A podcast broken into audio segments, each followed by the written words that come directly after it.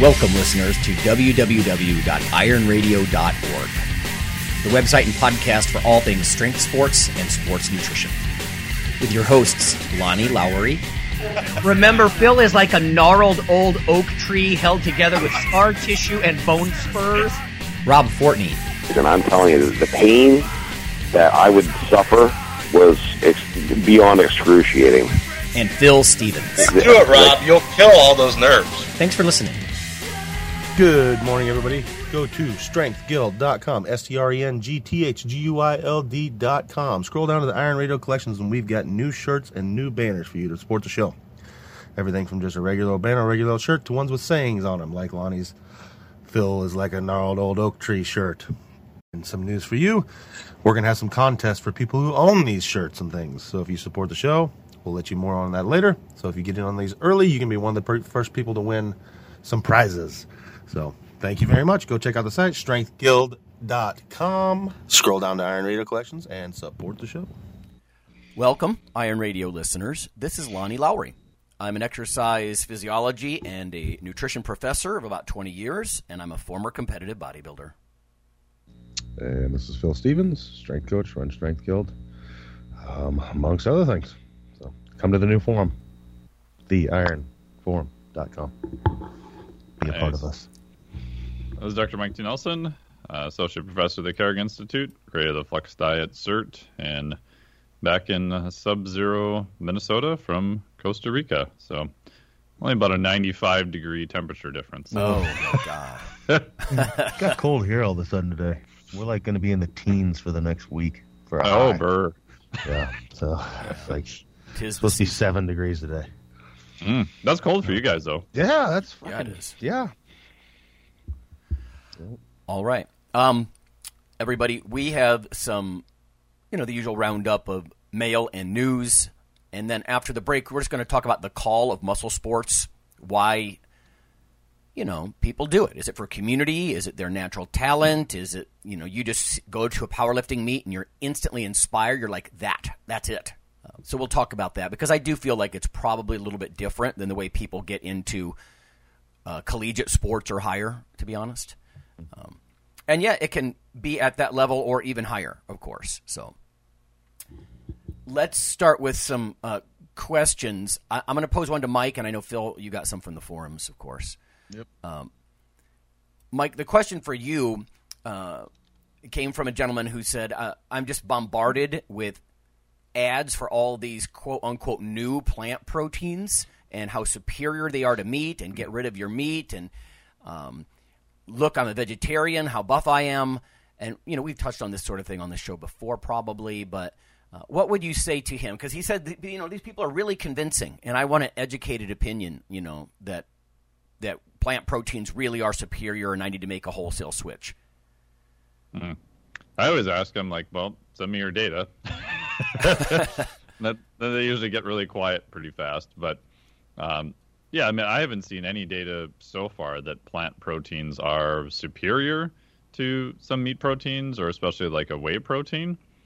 Um, if you get a high enough dose, or you start doing some fancy combining of different types of plant proteins to try to optimize the amino acid profile and leucine content, you can get some that I think are equivalent. There's been a few studies showing that, like a rice protein, if you take about 40 gram dose of a supplement uh, compared to a 20 gram dose of whey protein, you get, you know, about the same response. Um, the downside of plant proteins is if you're using just one in isolation and you're using a smaller amount, and assuming they haven't added other extra amino acids to it, good point uh, usually your response is going to be a little bit less. Uh, and this is based on you know acute studies of what's called muscle protein synthesis or muscle protein synthetic response.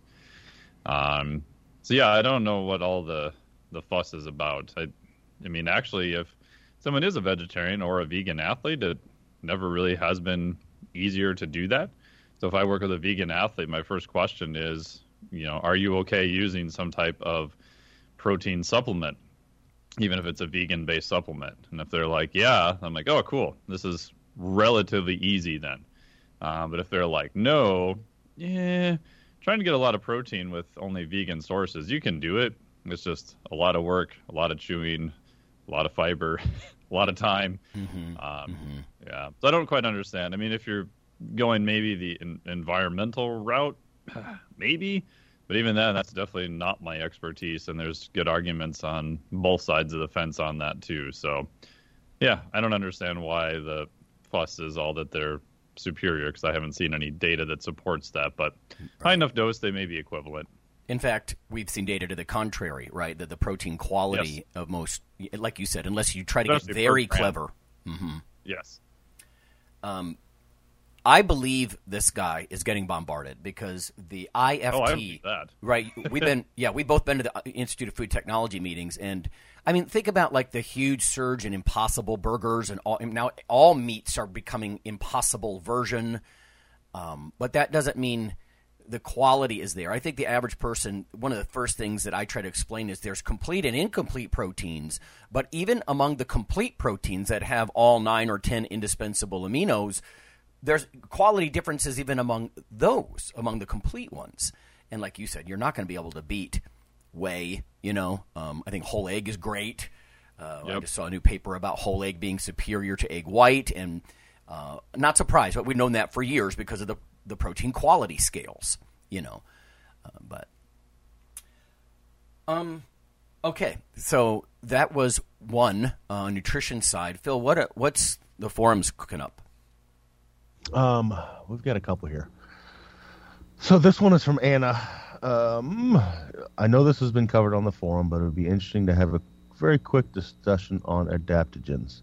I imagine there are a lot of listeners out there that would benefit, but aren't on the forum. What are your guys' thoughts on adaptogens? Do you want me to go back to the original question on Um, the forum? No, I think that that pretty much sums it up. I did see that Okay. one. What do you think, Miguel? I mean, there's some data on some adaptogens, rhodiola, ashwagandha. Um, if you look at the data on them, it's definitely still in the single digits. A lot of times, it's not purely performance outcome based. Um, and with that, again, like all things, you want to make sure the quality is good. Herbal products in general tend to, I don't want to say you get what you pay for, but even some of the more expensive ones, it may not be super high quality. so make sure you check on that.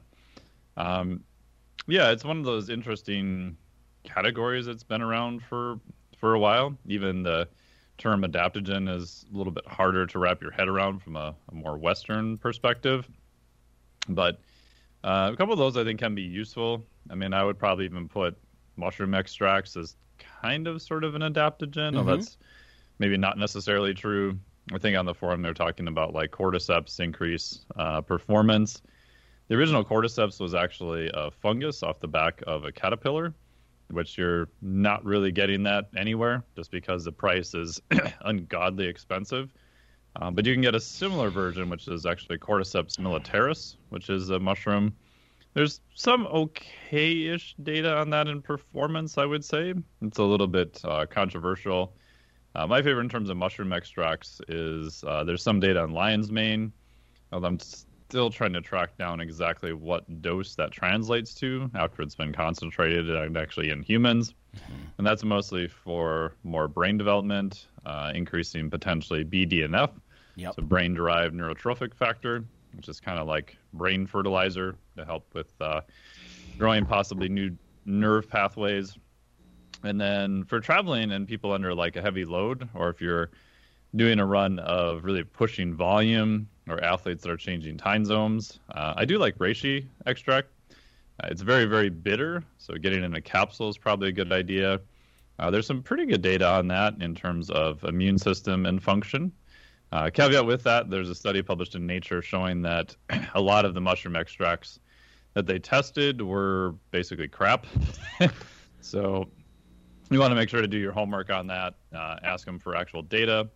Uh, last part too is that if you look at mushroom extracts, the fruiting body, kind of the top portion of the mushroom, it has more beneficial data on it compared to the mycelial or the bottom root structure.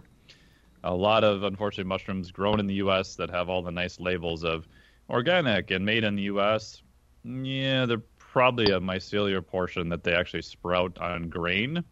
And then they just grind all of it up and put it in a supplement. So, again, you want to make sure that you know what you're actually buying. You can always call the manufacturer, ask them for details on that too. So, as an adjunct, I think it's helpful. You know, but again, you're still talking about single digit percentages and if the rest of your life is a you know trash bin fire you know adding adaptogens are not going to save you Yeah. No. Yeah, I'm I'm reminded of that quote from was it Rogue One, the movie? I find your argument vague and unconvincing, the robot says. Yeah. and the whole concept of um, not mushrooms, and I'm actually very interested. We, listeners know we're all interested in that. There's some very cool sort of myco nutrition stuff. Um, oh definitely but beta glucan and, Yeah. and everything else Yeah, the lion's mane and like uh, nootropic kinds of things, very cool, I think. Um, but as far as the general definition, uh, I just find it vague. Like, oh, this is going to help you just adapt to all stressors. You know, I, I first started reading about this stuff probably 20 years ago in like, you know, like Eastern Bloc journals, Russian journals. Oh, and, yeah.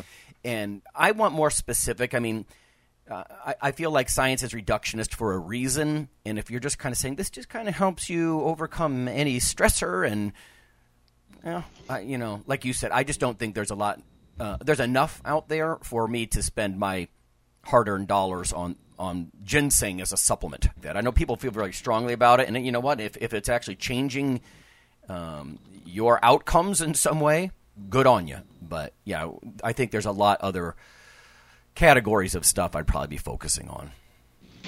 Yeah. And as an end of one, I've tested a bunch of them. I've had clients test a bunch of them and looking at their heart rate variability, you know, to see if there's any impact on it. And it's pretty hit or miss. Like some people, for whatever reason, again, could be placebo, seem to respond a little bit better and that their HRV is a little bit more stable, especially if we do higher training volumes and things of that nature. Um, other people, meh, didn't really notice any difference either.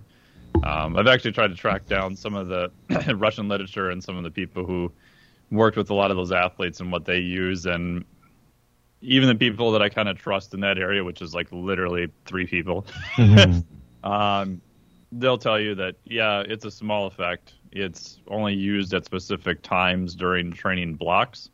Um, but they're also working with high level elite athletes. And for them, you know, 1% difference is freaking massive. You know, and they're controlling a lot of other variables too. Uh, but even then, you know, what they told me is that they don't use them, you know, year round all the time either. They still use them for very specific uses too. So, Yeah. Um, next part of the question: What is the best way to estimate your sodium needs? Oh, good lord. ooh, Mm-hmm. That's a tough one. Well, That's a hard you know what? Let me start with this Uh, because I've had students ask me this. You don't look at blood levels. this stuff No, is tight, right? Tightly regulated, and I think we get used to looking at vitamin D and other things. Oh, we'll look at 25 hydroxy D and look at our vitamin D status, or glucose, or almost whatever else. Right? The levels in your blood reflect intake. Sodium, not so. So you, you don't start there. Like, don't look at your blood work and be like, oh, my sodium is high or low. Well, then you've got hormonal and other problems, right? This is it's not the way you really look at sodium adequacy. Um, what do you think, Mike? I mean, what I do with athletes and people is I look at their nutrition log and Cronometer. I like Cronometer. I don't like MyFitnessPal, but and see where they're at. I mean, in general, if you're eating, you know, whole foods and not living out of stuff out of a, a can, like you're in a bomb shelter somewhere, then you're probably not getting a lot of sodium. Uh, I always ask them, you know, how much salt do you add to your food? Do you salt to taste? Do you add a little bit more? What type of sodium do you use? You know, and from there we can get an approximate amount.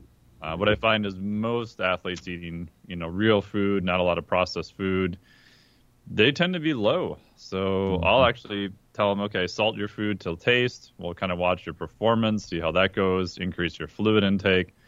And even behind after that, assuming they're not exercising in a super hot environment or something like that, I just have them add more. Like I use the LMNT packets that have you know about a thousand milligrams of sodium. You've had those guys on the program here before, and in general, at some point, they just their performance goes up and they feel better. Uh, I just had an athlete that reported big gains with that a couple of weeks ago. So if they're healthy, they don't have any high blood pressure, they don't have any other risk factors. I'm not worried about going too high with it as long as they have enough fluid intake. I find most of those athletes probably don't consume enough sodium and fluid. Um, however, if you're talking about general population, it's almost the exact opposite of that. Yeah. Like, you're eating so much processed food, you're not really exercising, you're not sweating, you're not losing it. You probably just need to drink a lot more water and not worry about it as much. If anything, you know, switch some of your processed foods for more real foods. Right. I mean, salt to taste is a interesting way to look at it. I would only ever look at sodium intake if somebody maybe they're on a very specific, like you said, just completely unprocessed, super heavy fruit and veg diet, or you know, if they've got certain symptoms of hyponatremia or something. I mean, the feds want you to actually suggest that you should only have about 2,300. It depends on, on the guidelines you look at, milligrams a day. The average American's going to eat, oh my God, at least double that probably. Um, but again, Yeah. that's Gen Pop versus our people who are sweating or on ketogenic diets or, or that kind of stuff. Uh, the old literature that I've read suggests that the actual need for sodium may be as low as 500 milligrams a day. But again, that you're talking about just not people training their ass off in a hot, sweaty gym for three hours. You know, Yeah, and then we get back to the old thing of need versus optimal. Right. you're right. Yeah. Yeah. So Okay. more than enough to survive. I want enough to kick ass. Mm-hmm. Yeah. mm-hmm. so And I look at the risk versus reward. If you know someone doesn't have high blood pressure, they're healthy, they're eating real food, they're sweating. I'm not too worried about them probably taking in too much, but I've seen people underperform by not taking in enough. Yeah. Especially if you add in they're doing a maybe one or two low carb days per week or a ketogenic diet or fasting, things like that where all of a sudden, especially on a day of fasting, you're just probably not taking in any sodium. And if you're exercising, you're going to be losing glycogen, you're going to be losing fluid. I find even just adding more on those days is beneficial. And that's probably only getting you back to just where you were before anyway. It's not like you're going super high. Mm-hmm. My only concern here is I think a fair number of large mammals are hypertensive. They are mildly Yes. hypertensive. Um, I am actually my blood pressure is almost in that mild hypertensive range. And my bl- brother has very high blood pressure. He's on meds for it and everything. And I do seem to be sodium sensitive. Right, about a third to a half of the public is genetically sodium sensitive. Not everybody is sodium sensitive, which is an interesting point. It's one of those nutrigenetic things, right? But um, I would say be careful. I think sometimes we're too uh, we like the counterculture. Oh, go eat sodium. You know, Yeah. you're a hard ass. And well, yeah, I, on some level, that's actually true because you're sweating in a hot environment and all that kind of stuff. Uh, and if your diet is very, very strict and you're not getting much sodium, uh, but I, yeah, always keep in mind, I I'm likely at least to be sodium sensitive as far as blood pressure goes, and I, I don't think unless you're in like what Phil will often say that category of I don't give a shit if I'm hypertensive or not. I it makes me feel better in the gym, and I've got a meat to crush. Well, mm-hmm. that's your choice then, right? But but high blood pressure, I got to tell you, it's an insidious thing because you don't necessarily feel it. And when I worked on the transplant floor, floor at the Cleveland Clinic years ago, just as an intern, so many people were there congestive heart failure or they needed a kidney because high blood pressure can it takes a toll. It does take a toll. So you just have to balance this stuff out, I guess. Yeah. No, I think that's an excellent point. I, I got this from my buddy Luke Leaman at Muscle Nerds of, you know, everyone should at least on occasion buy an Omron device to measure blood pressure for like 70 bucks off of Amazon. You don't even have to know how to do it anymore. You stick the thing on and take a few readings. It's not that hard to do. And mm-hmm. knowing resting heart rate and other cardiac markers is, yeah, I would agree with that 100%. Yep. Maybe one more, My Phil. part. Yep. On the this is on the lighter note. What are the five hardest exercises? Exercises being open or hardest being open to interpretation. Oof. I'll Why don't start you start? Yeah. Good morning with the safety squat bar. Oh, Are those suck. freaking horrible. yeah, just the safety squat bar sucks, but then doing good mornings with them is even worse. Mm, yeah. The ab wheel. That evil device just has a way of making you sore as shit no matter what. Evil. Um, I'm not saying these are bad. Like I'm, my interpretation is literally just that they're hard, but that could be good. So, um, because that's like one of my favorites, the ab wheel. Mm-hmm. But mm-hmm. I always have to still test it out. Like once a year, I'll just grab the ab wheel and make sure I can still do one on my toes. Everybody at the gym's like, "Oh, okay, yeah, he can That's still do it." It's like, okay, I don't have to do it anymore. I'm done. Still got it. still got it. So yeah. five's hard. Uh, I don't know. You guys got any? I think for me, high rep squats are brutal. I mean, Yeah, like are. 20 rep Yeah. squats. When I say high rep, I mean like 20, because your low back starts to go, you know, I mean, um, at least mine always did. Maybe some people, if they're doing a lot of good mornings and stuff, they're more immune to that. But high rep squats, I think, are they really kind of suck. I mean, all you have to do is watch Arnold talking and pumping iron. Like, it's really hard to do that, you know. Um, watch Ed Corney collapse, you know, on film. And it, that's that will come to my mind. I think. Yeah, a couple that come to my mind are uh, especially doing them off the floor, where you have to basically set them on your quads and get your arms under and stand up. That's uh, interesting. uh, thick bar work, even just going to a two inch or two and a half inch diameter, like changes everything because now your grip Yeah. usually becomes a limiter. Frustrating. Uh, yeah, yeah. Uh, pretty much anything on the evil device they call a Concept 2 rower, especially the 500 meter, 2K, that kind of stuff is super useful, not much fun. And then I would probably add something in like a yoke walk where you look at it and you're like, well, that's not that hard. You're only picking up a couple inches. And then you try to walk with it and you're like, what the hell just happened? Yeah. Yeah, Yep. that can make you sore all over. I did a. We got a, a neat idea to do a thousand pound yoke walk once, and oh, holy God. shit, like everything hurt, everything from the mm-hmm. shoulders down. It was just aching, and it was all in my joints. It wasn't muscular. It wasn't like, oh, that's a good muscular sore. No, my No. every joint just was screaming for like four days. So Yeah. forget, and I've only done them a handful of times. I'm like, this is stupid, but just how much balance is involved with it? Because you pick it up at first, and I only did one that was only 450. Yeah. I'm like, oh, this is easy, and then I took a step. I was like, what the hell? Movement changes it. Yeah. Anything that beats up your joints more than your muscle bellies, yeah, y- it does make you wonder, was that worth it? Like maybe, Yeah. maybe it was, but oftentimes it's not. Uh, yeah. I went to an, another version I like better is take a, like an axle bar or just a normal bar, put it in a Zercher position, and then take bands and hang like kettlebells or weights off the end and then try to walk with it. yeah. It's not super heavy, so it's not really beating up your joints that much, but man, that thing wants to go every other direction other than forward. So just through your whole core and just your body and every joint, you can you can feel it in a better way. It doesn't feel like it's trying to crush your joints into dust. yeah. oh, you know, I should also include. I know this is just an, more of an isolation thing, but I, I call them profanity curls for a reason. But when you do, you grab some, you know, like forty pound dumbbells, you get on a, a incline bench, and you just do four count negatives.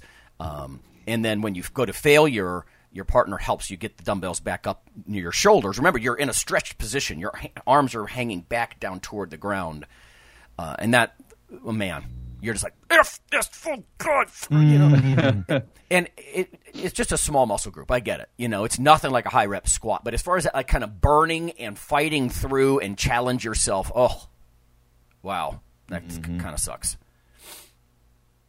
Even like isolation stuff for high reps, if you're not used to it, it's a weird thing where you get such a local burning, but you're not really that overall fatigued. Like if mm-hmm. you haven't done it for a while, I just did this again recently, and I'm like, even on a press down, I'm like, huh. It's like I know I can push a little bit harder, but this doesn't feel good. But it's such a different localized sensation that I don't know. And my brain had a hard time wrapping my head around that. That was the only reason I was stopping. Right. Yes. Because it doesn't sound very, you know, tough to be like, oh my god, No. my biceps are burning. But you know, it, No, it it'll wasn't shut like you down. No, it wasn't like doing heavy squats or something like that where you're breathing hard and you feel like you're cardiovascular limited. It was just that local torched feeling. Yes, Yeah. totally. Okay. Um, we are almost at uh, the mid mark, so I just, I'm going to jam through two things that are related. I have two papers here. These are spanking new things. Strength and Muscle Sport News. The first one jumped to my mind because back in 01, down in Memphis. Uh, I was at an American Society of Exercise Physiologists meeting presenting some data about what happens to creatine kinase and other damage markers if you just keep doing the eccentric exercise, right? And so we saw a big fall in CK from about 1 to about 2. It fell a little bit after that, but kind of leveled off. And this new paper, this is a full paper though, um, and it's sort of saying the same thing in a lot of ways. This is Lindsay Angus. Muscle strength does not adapt from a second to third bout of eccentric contractions a systematic review and meta analysis of the repeated bout effect. So, uh, Priscilla Clarkson's lab sometimes would call this the armor plating effect, and we've talked about this before. And I think what they the conclusion they make is it's one of those things. It might be a little obvious to Phil, like you you know you just can't endlessly become more resistant to all soreness, you know, because what do we do? We add more weight, or we do more negatives, or or what? We change something. But here it says um, the greatest muscle strength adaptations to repeat bouts of eccentric contractions occur after the initial injury, right? Micro injury, not like tears, not macro tears, with little to no change in subsequent bouts. Uh, however, because of the disparity in different injury models, it's it's unknown whether three or more bouts provide further adaptation, right? Further protection.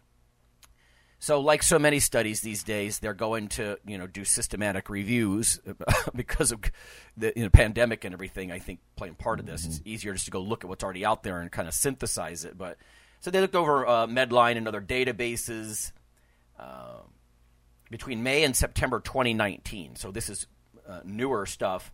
Eleven studies uh, with 72 humans, 48 mice, and 11 rabbits were in their inclusion mm-hmm. criteria. it's interesting. Uh, yeah, negatives. Oh. Rabbits. Yeah, you can picture that, huh? Um, the results indicate that a third bout of skeletal muscle eccentric exercise does not, and I'll insert the word further, improve indices of weakness, right, or strength loss, um, or the rate of strength recovery compared to the second bout. So this sort of reinforces what we've suggested before. And Mike, you remember that book, that Enhancing Recovery book, Kellmann and mm. Kenttä, and a lot of those guys. I'm always pointing at that, but. Um, I believe it was there that I saw the suggestion that maybe if you're going to head into a brutal season and you've been really off for a while, do specifically do a protective iron plating kind of bout.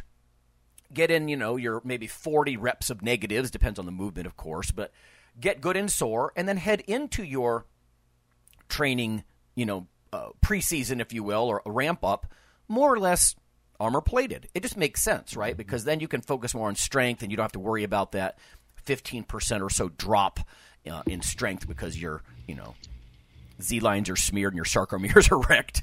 Uh, again, this is more about the strength itself uh, and yeah, what we had presented data on like 20 years ago uh, in Memphis was just on the CK response. But the repeated bout effect it is an interesting thing. And yeah, Phil, I'm sure that you're not going to see this like continue. People just get more and more and more protected. Like most of the protection, you know, like no longer sore from that yeah. um, happens the first time around, probably.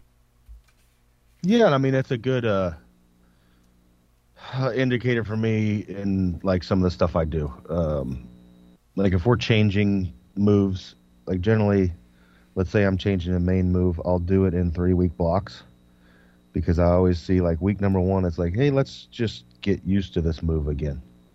Um, week two, let's push it a little harder. Week three, let's push it hard now, and then let's move on. Um, anything past that, we it kind of gets redundant. Mm-hmm. Um, mm-hmm and we'll do. I'd rather just come back to it in you know ten weeks or something. Yeah. Mm-hmm. Uh, so, and when I'm talking changes, it's small. You know, I don't do huge changes, but you know, it might be from pause squat to box squat, and you know, whatever. You know, just little, little, tiny little changes. But right. We keep things pretty basic, but. I remember Cory Everson, I think it was. You know, she had big legs. Her quads, uh, her thighs were about the size of her frickin' waist. Um, and I think it was her who used to say, I will if I feel completely adapted to whatever I'm doing, eccentric work, you know, negatives or otherwise, she would do what you just said. I'll take a couple of months off and revisit it because I enjoy that soreness because that tells me Yeah. there's remodeling and growth, you know. And I'm guessing probably without even realizing it that few months later something was different about that Yes. that same quote unquote same bout, you know. Yep. So anything you know about this Mike that you want to share or Uh, I mean, I've done that beforehand. I mean, I had to do this uh, crazy exercise setup in Costa Rica a year ago, and I was kiteboarding beforehand and literally had like 10 days to train for it. so I didn't really train for it, but I did enough of the exercises with long eccentrics, like probably around two to three times during that 10 weeks. And my thought process was similar to what you guys talked about is if I can just do that enough, it's, you know, I've only got 10 days. I'm not going to increase my performance on it. Um, however, if I can do that, I hopefully won't be as sore so I can move around and not be like destroyed for two weeks after. Yeah. And yeah, it went okay. I wasn't too sore after. I did that before some kiteboarding stuff too, just thinking like now in my training I'll add some more I wouldn't say plyometrics, but just drop jumps and just simple impact stuff too. So maybe get my body a little bit more ready for that. Add some longer eccentric type squats in with more of a narrow stance to try to stimulate a little bit more, maybe soft tissue, just recovery in case I have to take a hard impact. Maybe I'm a little bit more prepared to handle that. you know, I think practical tip here. Um, this is great for off-season gains, if you will. Right? Obviously, if you're a competitive athlete, I mean, why do people taper? Partly Yeah. because you know you don't want to have that five or ten or fifteen percent weakness because of eccentric stuff. When I used to do competitive martial arts, always at practice, my legs were wrecked, wrecked, and and then when I would taper before I went to a tournament, well, things felt a lot different, you know, uh, and so that was kind of gratifying that you're. I mean, when you're 15 percent stronger, you're just better almost at anything, you know. So I would be careful doing this mid-season if you're a team athlete or anything, but it's obviously negatives are great for you know growth, satellite cell activation, and all that stuff. Uh, I, I'm going to jam through this last one here. Spanking new. This is again from Carmen Leach. She's just a superstar. I think we're going to try to get her on the show. Um, this is from February of this year. I mean, so literally days old. Muscle cells can block inflammation when exercised. Now, this is interesting, right? Hmm. Because we're talking about all this inflammation that you can clearly see and feel after you do eccentric work. But we all know also that chronically over weeks and months, exercise has an anti inflammatory systemic effect, right? You're just less inflamed, but it's hard to tease this out. So here we go. Inflammation can be a crucial process. The body needs to heal injuries and prevent infection, but inflammatory processes, of course, have to be carefully regulated.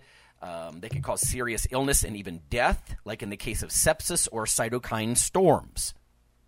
And of course, we hear about cytokine storms a lot with the whole, you know, um, COVID thing.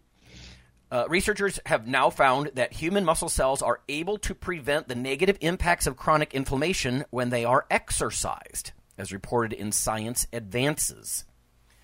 Uh, now, they used a very specific model. This isn't like what we're talking about doing blood draws or strength tests on training humans here, but it says we know that chronic inflammatory diseases induce muscle atrophy. That might get your attention. Um, but we wanted to see if the same thing would happen uh, in some engineered human muscles, basically that they grew in a petri dish. And this was uh, stated by study author Zhao Wei Chen. Um, we showed that exercising muscle cells can directly counter this pro inflammatory signaling independent of the presence of other cell types or tissues. So basically, you're, you insult your muscles.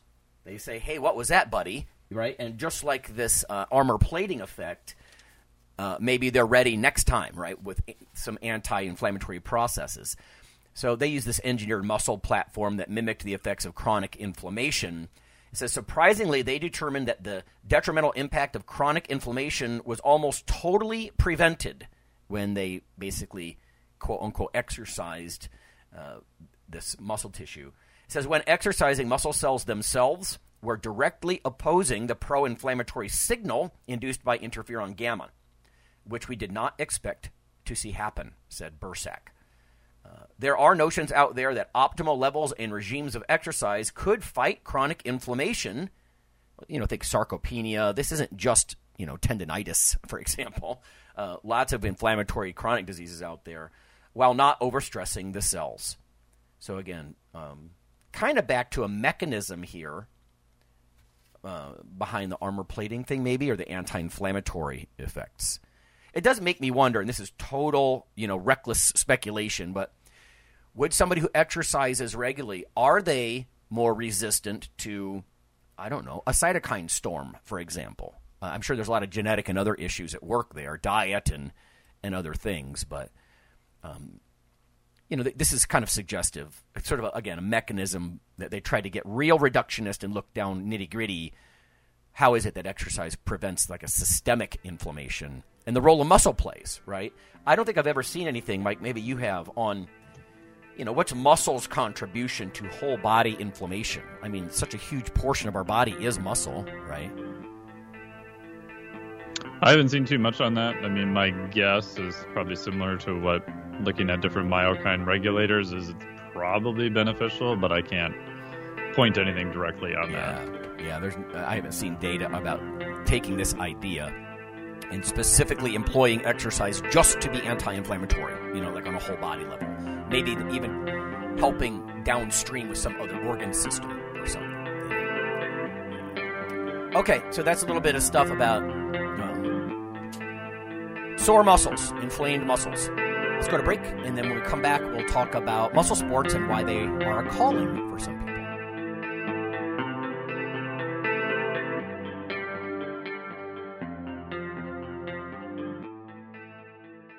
Hello there, ladies and gentlemen. Yeah, yeah, you know who this is. Uh, so I'm here to tell you about uh, Dr. Mike T. Nelson's uh, new book, uh, Why You Should Eat Keto. I don't do it because, I mean, look at me. Come on, I'm fabulous and I'm fantastic. Anyway, you should text uh, the Keto ebook all in one word to 44222 to receive your free copy. Do it. Do it now. Iron Radio is, of course, primarily a podcast. But over the years, there have been technical glitches calling for backup streaming and listeners who wanted the convenience of other sources of audio content. Toward this end, Iron Radio is now simulcast and backed up on YouTube. If needed, please search Lawnman07 or Iron Radio from within YouTube. There's not much video, but if you like to listen through YouTube on a Roku or other living room device, there you go. Okay, listeners, after more than a decade of joining us on the podcast airwaves, you can now also become viewers on YouTube. This is not our usual simple backup of the audio show, but rather a growing body of video taste tests covering various foods of interest to nutrition enthusiasts, bodybuilders, and powerlifters. From within YouTube, simply search for Iron Radio Taste Test or Nutrition Radio Taste Test. In about 15 minutes, we cover taste and texture similar to other products, uh, usefulness to the co hosts, and whether we would recommend the product to certain clients. You may even want to watch our podcast feed or Facebook group for which products are coming down the pike so you can taste test them with us. Join us for this new monthly project.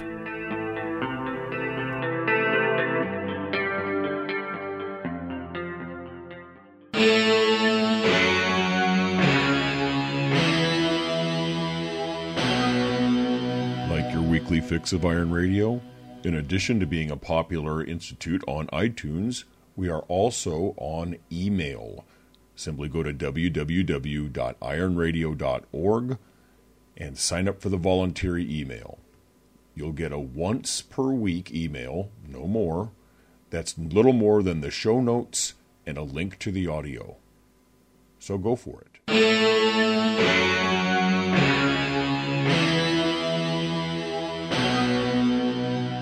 All right, everybody, we're back. It's Phil and Mike and Lonnie, and we're going to talk about muscle and strength sports, why they're a calling for some people. Uh, we touched on this before a little bit. I mean, Tom Platz would go on a lot about, you know, almost a calling like a priest. Like when you see something, you're just like, that's me. Like, that's it, you know. Uh, and there are some things in life, I think, that are like that. and maybe for some people that's true. So there's a lot of things to consider here, right? Like, what are your natural talents or lack of talents? Um, is it just about you like the growth, personal growth that strength sports they just so obviously emphasize? You know that you're changing, or some people might do it for the com- sense of community or even the aesthetics of it. You know, I was sort of like that Frank Zane. I know it sounds cheesy, but I was about like the sculpting thing and you know that kind of stuff. I'm not formally trained in art like Phil, but that's like something that you know is important to me. Uh, and it is funny how it can get a hold of you and become a calling. Some people just go, you know, they're in that warrior mode and they need the venting of like they're just an aggressive personality and it's a positive way to vent. Uh, you know, attack some heavy weights kind of thing. Um, what what about you personally, Phil? What do, what do you think? And then maybe your your you know people on your team. God, for me, I don't know. I always like sports, and I've heard other people talk about this. The problem with with team sports is uh, I'm a pretty fired up person. When when I do something, I want to do it well. And if you end up being on a team where not everybody is at that same focus level, it can be very frustrating. Mm-hmm, mm-hmm. Whereas moving to individual strength sports, I had nobody to blame but me. Like you just work harder or you don't. Mm-hmm. You lose, it's your fault. You know, and I liked that aspect of it. Um, and I don't know. There's really something about this, and I've thought about it a lot. I've written about it. This endless battle with gravity. Like I will never win. And I, there's something about that I like. No matter what, I can always put another little two and a half pound plate on the bar, and I just lost. You know, and there's Mm-hmm. like there's no end. I like I love this fact that there's literally just no end to to just trying more. I can never win, and there's something about that I like. You know, and That just seeing how far I can take it. Right. Like So- I mean, worthy adversary, gravity. Yeah, like, yeah, yeah, yeah. I mean, I'll never. I'm sorry, I lost again. You know, even when I win, it, I did. Right. Yes. Right. Yeah. I still only took a portion of what gravity has to give. So, um, that was a big one for me. I mean, Yeah, that's good. That's that's real good. Uh, I still want to have T-shirts made that you know Iron Radio, the opponents of gravity. I don't want to say the enemies of gravity because gravity is not your enemy, right? It's your No, sparring it. partner, and Yeah. and she's always going to win yep, yep. at, at some point. Um, Yep. How about you, Mike? I mean, from personal talent to a sense of community or an, an outlet, or what drew you into into strength stuff? I mean, when I started, probably like most guys. I mean, I was a six foot three, as Phil would say, a eel shaped rake at a 156 pounds. This is actually going into college, so whatever growth spurt I had, didn't nothing happened.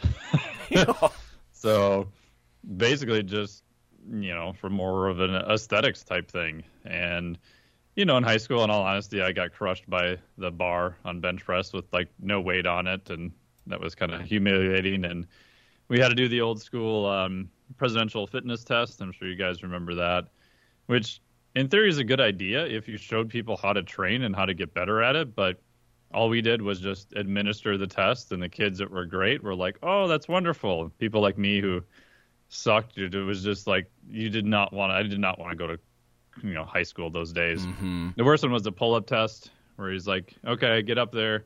So I'm hanging from the bar, and he's like, "Okay, you can start now." I'm like, "I, I am starting." Like, "You haven't moved at all." I'm like, "That's all I can do."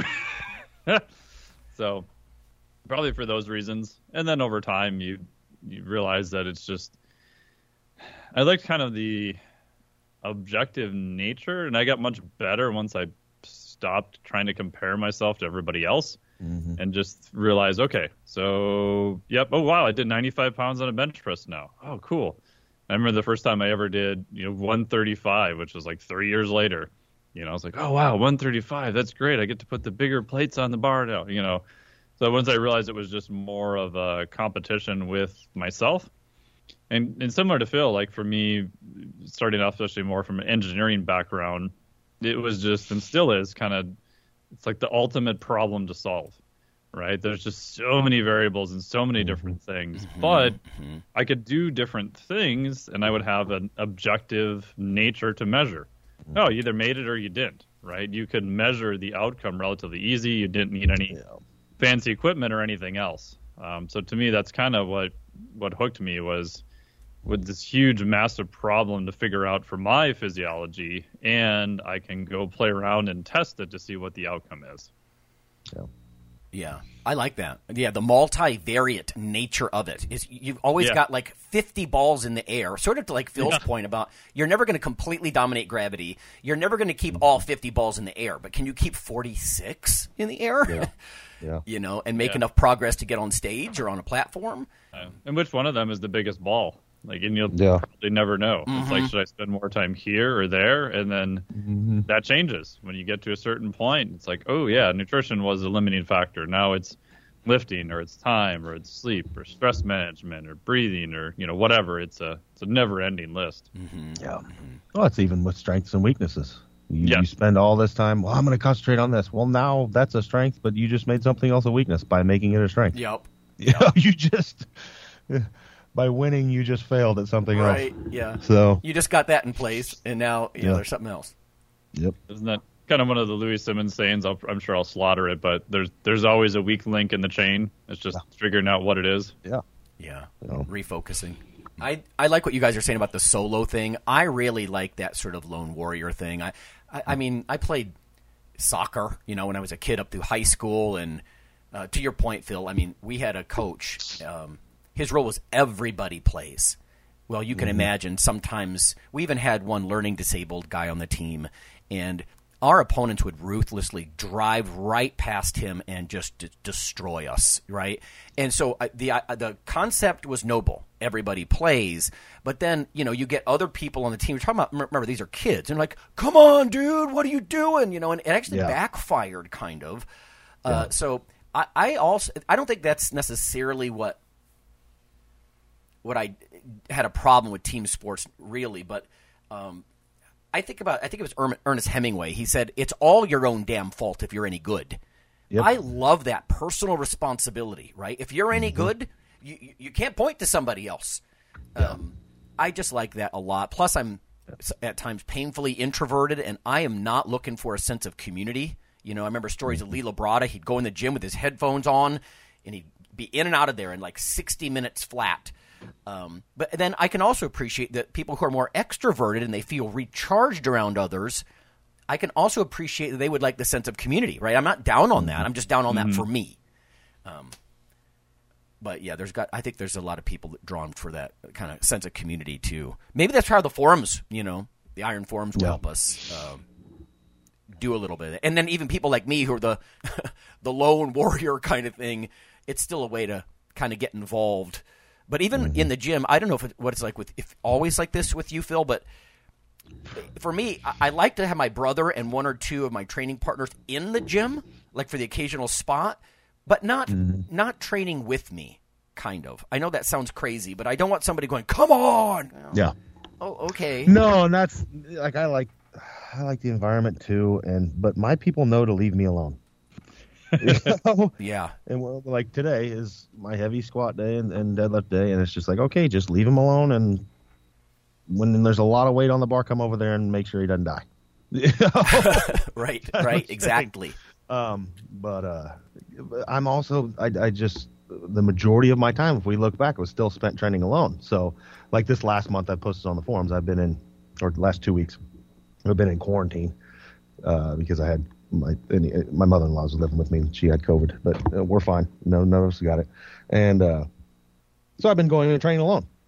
And I squatted 725 by myself. I squatted 675 by myself, and it was like uh, I still have that, and I like knowing I can do that. Uh, I'm just a little more measured in what I do.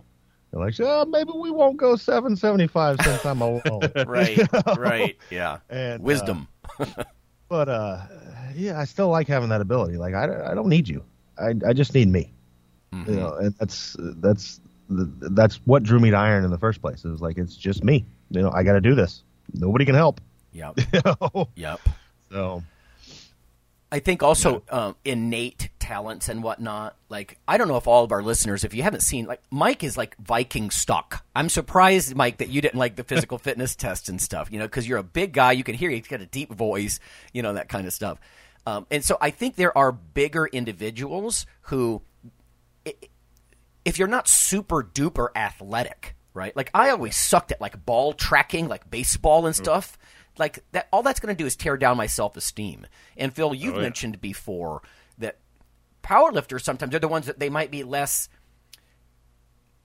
you know, agile or athletic Oh, yeah. in that way, Like and it gives them a way to Dr. Coan. dominate. He talked to Ed Coan about his past, and he was like, "I could, he couldn't dribble a basketball, like he couldn't do it." You know? Yeah. And you're talking about the greatest powerlifter of all time, and but he found out he could stand in one place and sit down and stand up really well. and really well. so he just found his thing, you know. And there are some people that are that way, and that's okay. I mean, I don't know. It reminds me of I don't know. You go back and like Dungeons and Dragons or something, and each character has its own abilities, and he found his. You know, he's the frickin' dwarf that can just move shit. Right. That's right. So All muscle and big um, hands and yeah. yeah. So, but and it's finding that need, it's finding that where you fit, and I talk about it all the time. There's you know there's an amazing thing if you find something you're good at naturally, you're probably going to enjoy that and excel at it Yes. because you're Oh, yeah. naturally good at it. So mm-hmm. it's like find that part of s- the strength thing too. There's so many different things to do. Find that part you really are kind of good at, and you'll probably excel and push at it harder. Yeah, I like that. There's another quote. I don't know who said it. Um, Mike, maybe you know, or Phil, you've heard it before, but it, it maybe it was a meme. But it says, you know that thing that you're, you know, you struggle with and you're just not good at. Yeah, don't do that. now that's different. It's a fine line, right? Working on your weakness is one thing, but for me, like me trying to play baseball, man, that's just I'm going to doom myself to a life of feeling, you know, ashamed to walk into practice, you know? So, Yeah, yeah. yeah. Yeah. I mean, when I was a kid, I've talked about I got hit in the face with balls because I didn't see in 3D, and I just thought some kids are horrible at sports, and that's just the way it goes. And some kids get hit in the face with balls, and that's just bad. And then I realized, oh, if you're that bad, there's probably um, something neurologically not going on that's firing 100%.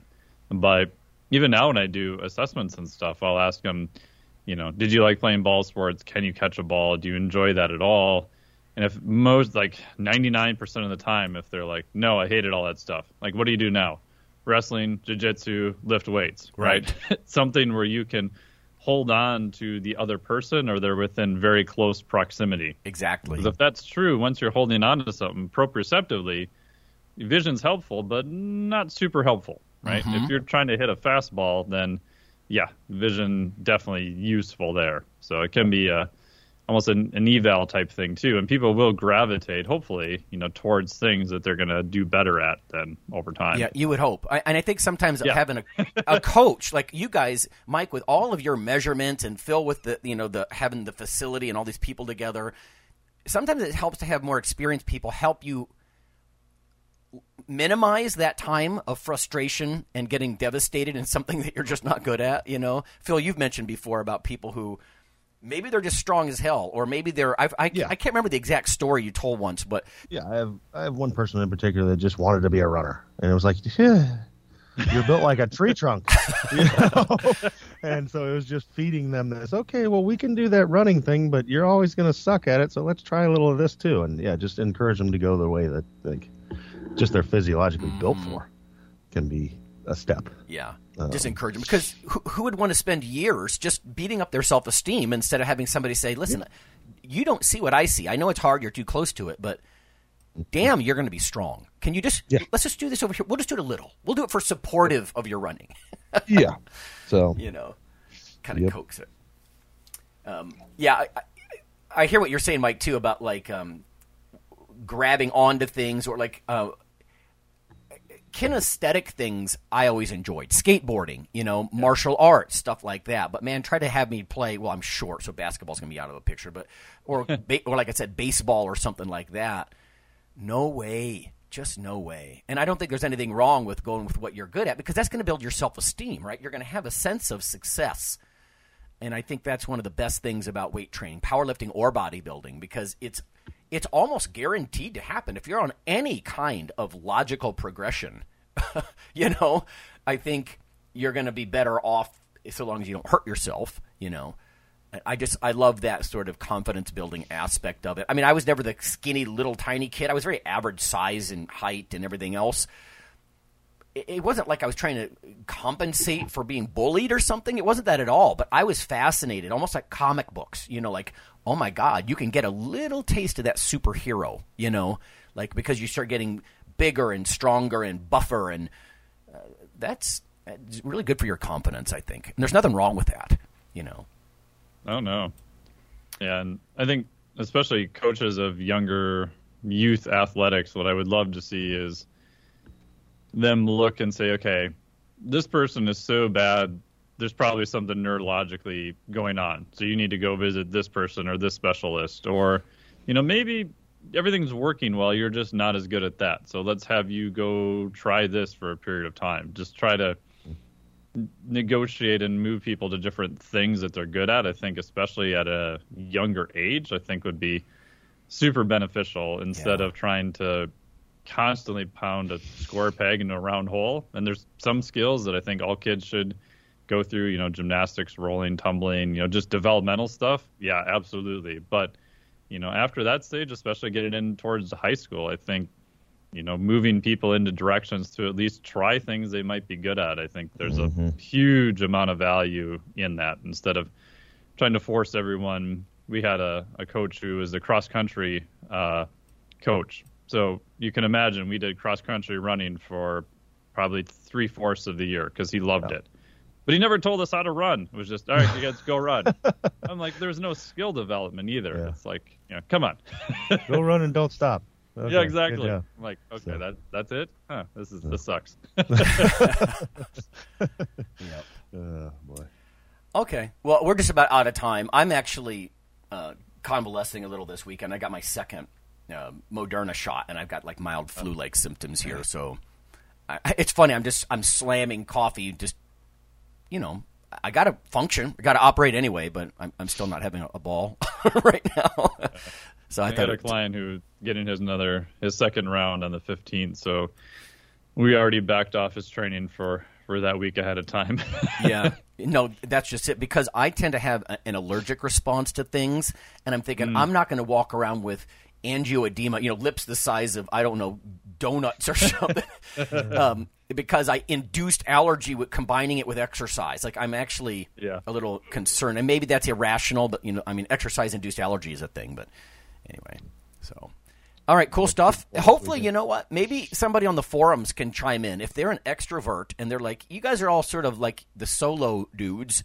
I love the community. I feed off the team. It, maybe we can even have on as a guest. Yeah, I mean, real quick, I know that some people I've lifted with, especially in Costa Rica and other places, like that's that's their thing. Like getting people together and just all lifting together. That's what drives them. And for me, even with traveling and everything, it's taken me probably almost two decades to drop me into that environment and be like, oh, this is okay. You know, where for years I just hated it. It's like, oh no, can't we just lift it another time? So I would like go in in the morning or go in the afternoon when no one was there, and I'm oh, like, yeah. oh, so much better. I love empty gyms. I love empty gyms. Yeah. Yeah. Okay, cool stuff. All right, everybody. See you. See you next week.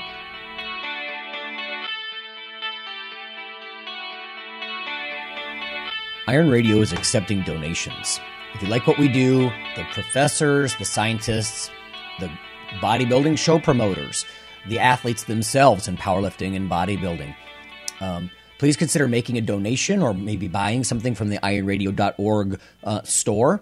Uh, we also are accepting supporting members. So for $4 a month, which is frankly less than the bank sneaks out of your account in fees, you can step up and support a form of sort of public radio for the bodybuilding and powerlifting and strength community. The Iron Radio podcast and all of the audio on ironradio.org is for informational purposes only. If you're interested in starting a diet or exercise program, it's important to check with your physician. Also, seek the help of registered dietitians, athletic trainers, and qualified exercise physiologists in order to make the progress that you need.